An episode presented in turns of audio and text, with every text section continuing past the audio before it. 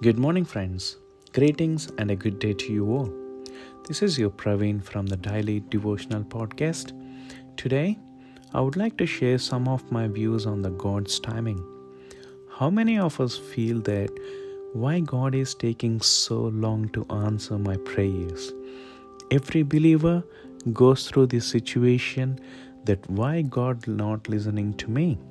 Well, if we look at the Bible, we all see so many examples that we can learn from the life of the believers. Abraham waited for so long for a promise to be fulfilled. Joseph waited in the prison for a purpose. Joseph waited for the promised land. Ruth waited for her husband.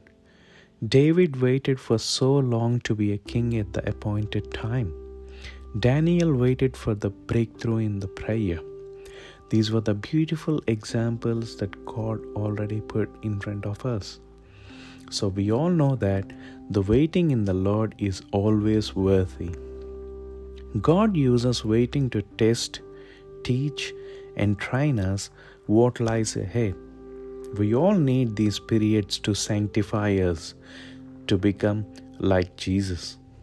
My friend, Today, I don't know what was the situation you're going through in your life, but I would like to say the suffering you're having is at the moment will never last forever. God is working on it. If He wants us to wait, it's always for us, for the good, our calling in simply faithfulness. Just submit ourselves to the Lord, He will fulfill all your heart desires. Thank you and good day.